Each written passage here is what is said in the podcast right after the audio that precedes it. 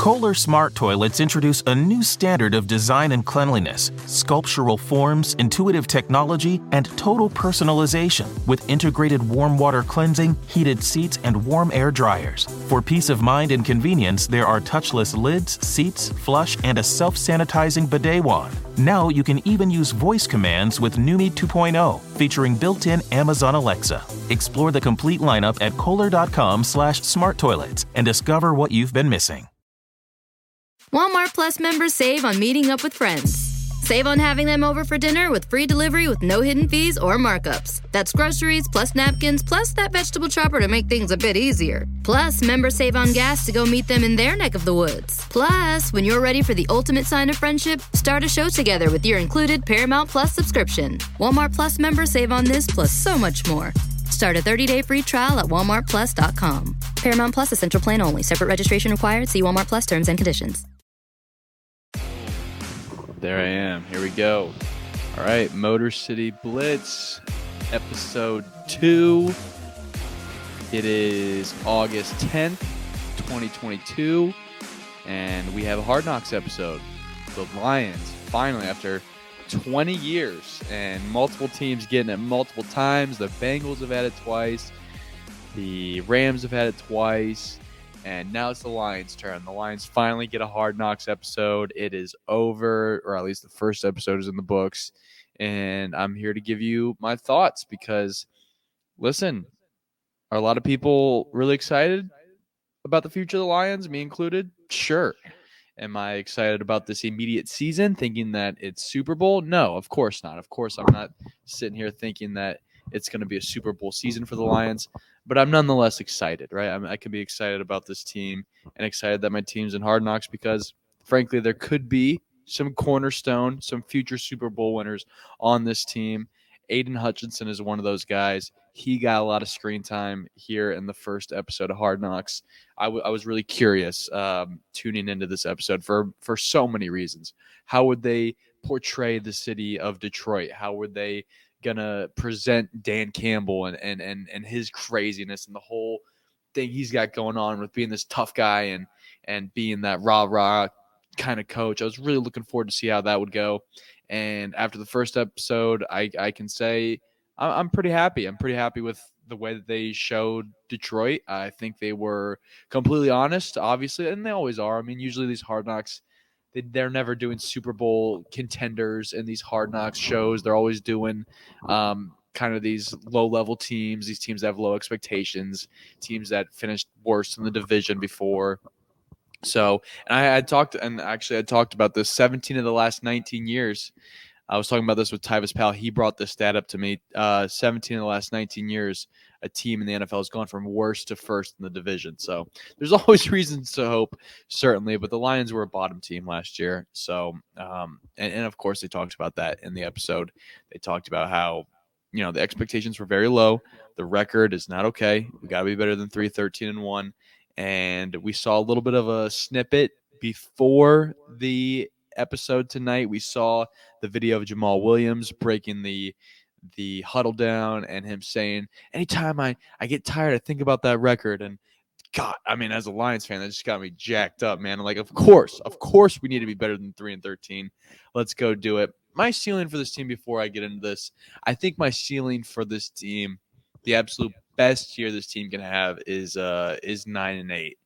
And I think that's pretty fair. I think, you know, just above 500 would be a fantastic year for this team be in the wild card mix a little bit. Um, I don't think they're going to make it, but with three teams in the wild card, you never know.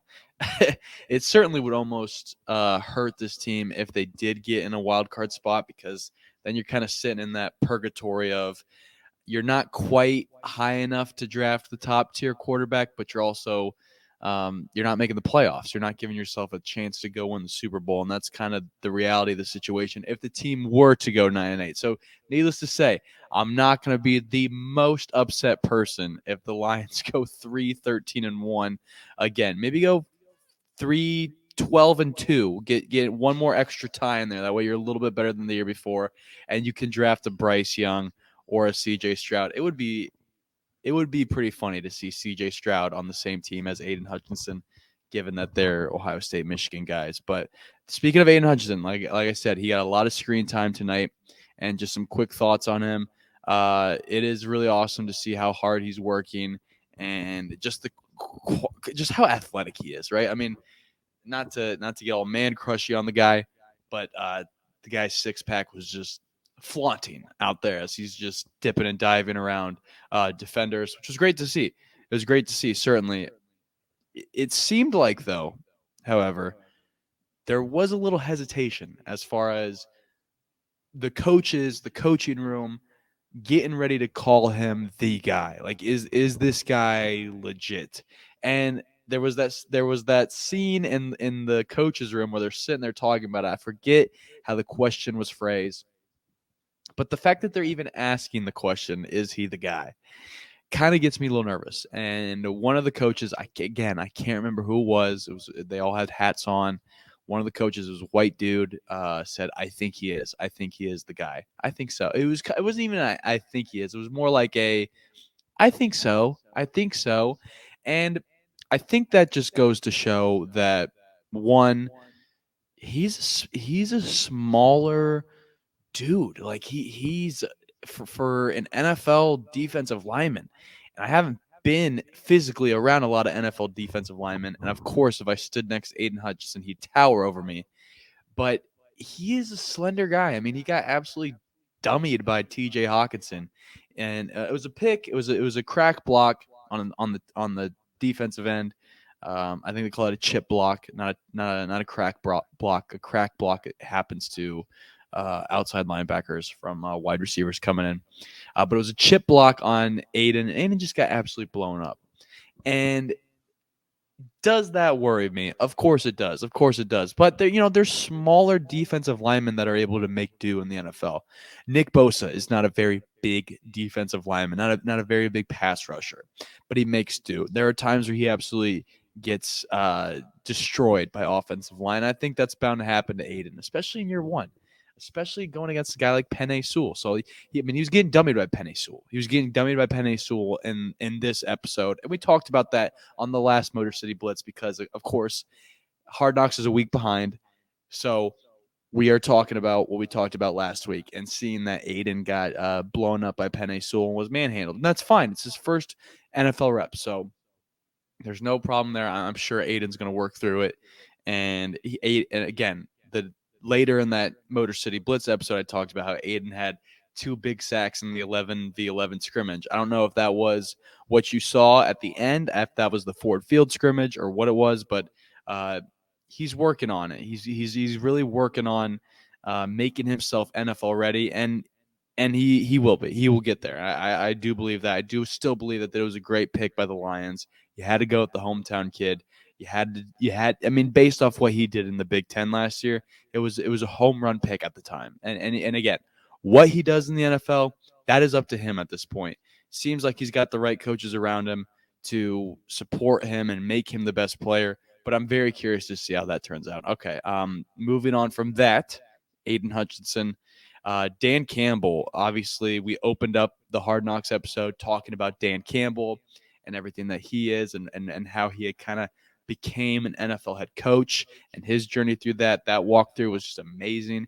He's he's certainly the raw raw guy that you want. He's the right hire, the right coach for this team right now in this tenure. I mean, you're coming off the most bland, boring, just not exciting guy in uh, Matt Patricia, and now you're here in Dan Campbell trying to right the wrongs of this franchise. And I think this guy is the guy to push this thing the right way right now at the right time. And I think he's he's being a good motivator for this team, certainly. And clearly the guys are willing to fight for him.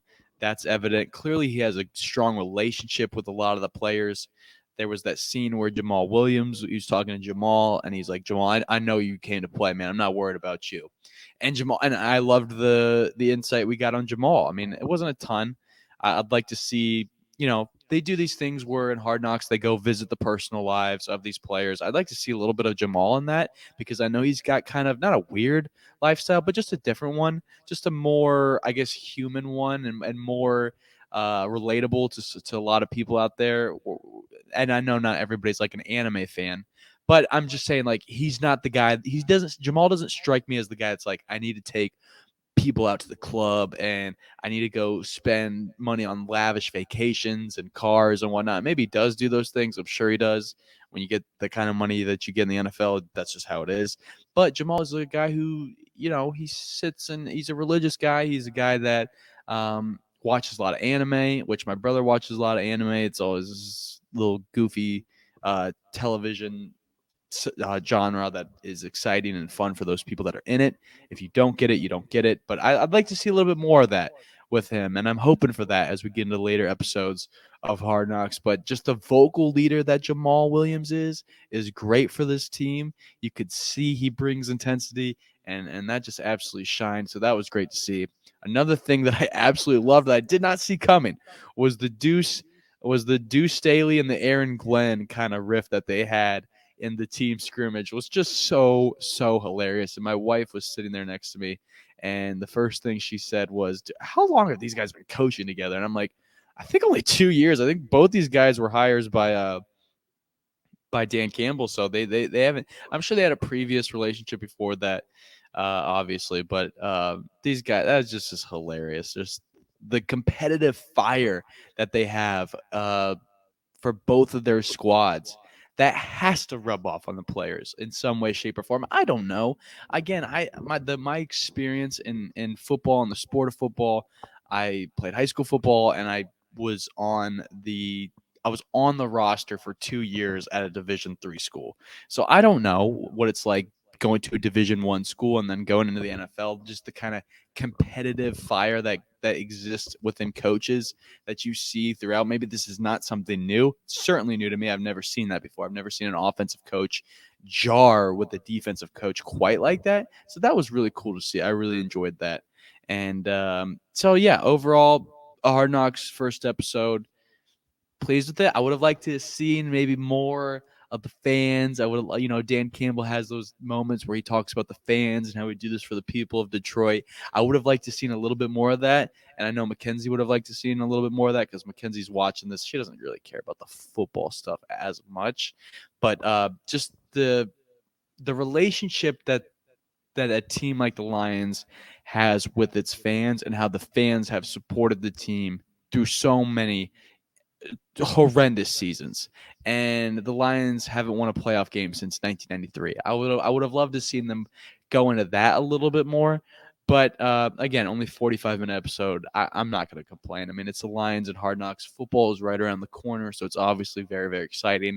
And uh, there's still plenty of time to get all that stuff in. So I'm looking forward to to that. Uh, other than that, we have an unofficial depth chart was released. I'd like to go through some of those things with you. Nothing too surprising. Uh, wide receivers, you got DJ Chark, you got um, Josh Reynolds, Amon-Ra St. Brown, Kalif Raymond's backing up Tom Kennedy. He has moved up in the in the depth chart. You see him there, and then Quintez Cephus. Those are your um, guys backing up. Aidan Hutchinson was listed as a starter, right ahead of Julian Okwara. So you love to see that. I'm just trying to go through see if anything really sticks out nothing too crazy. So all is good there. Um, yeah, uh, Kalif Raymond's going to be taking punt returns again. That's all good. Uh, I'm so glad we have Kalif Raymond back. By the way, I think he's a player that deserves, based off his year that he had last year. He surprised me a little bit. He uh, he didn't surprise me. Um, okay, yeah, he surprised me. We'll just say he surprised me. I'm glad he's back. I'm glad he's back. I'll just say that. Uh, okay, let's keep on moving on here. Uh, that's all for the current Lions. We'll talk about a former Lion, former great Barry Sanders.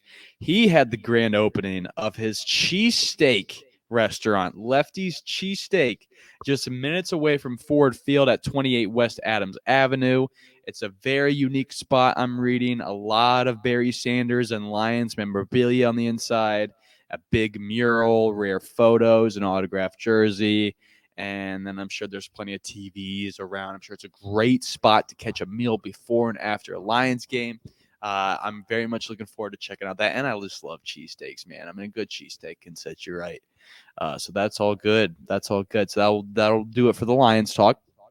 Some quick Pistons talk here. We need to talk about Kelly Olynyk, he was wearing uh, a very interesting. He had a very interesting wedding photo, to say the least. Piston center Kelly Olynyk, I struggle with his name. Sorry, got married over the weekend, and there was a picture floating around with him and his wife on their wedding day in their wedding attire. He was wearing a snapback hat. I'll pull a picture up for you right now. Boom.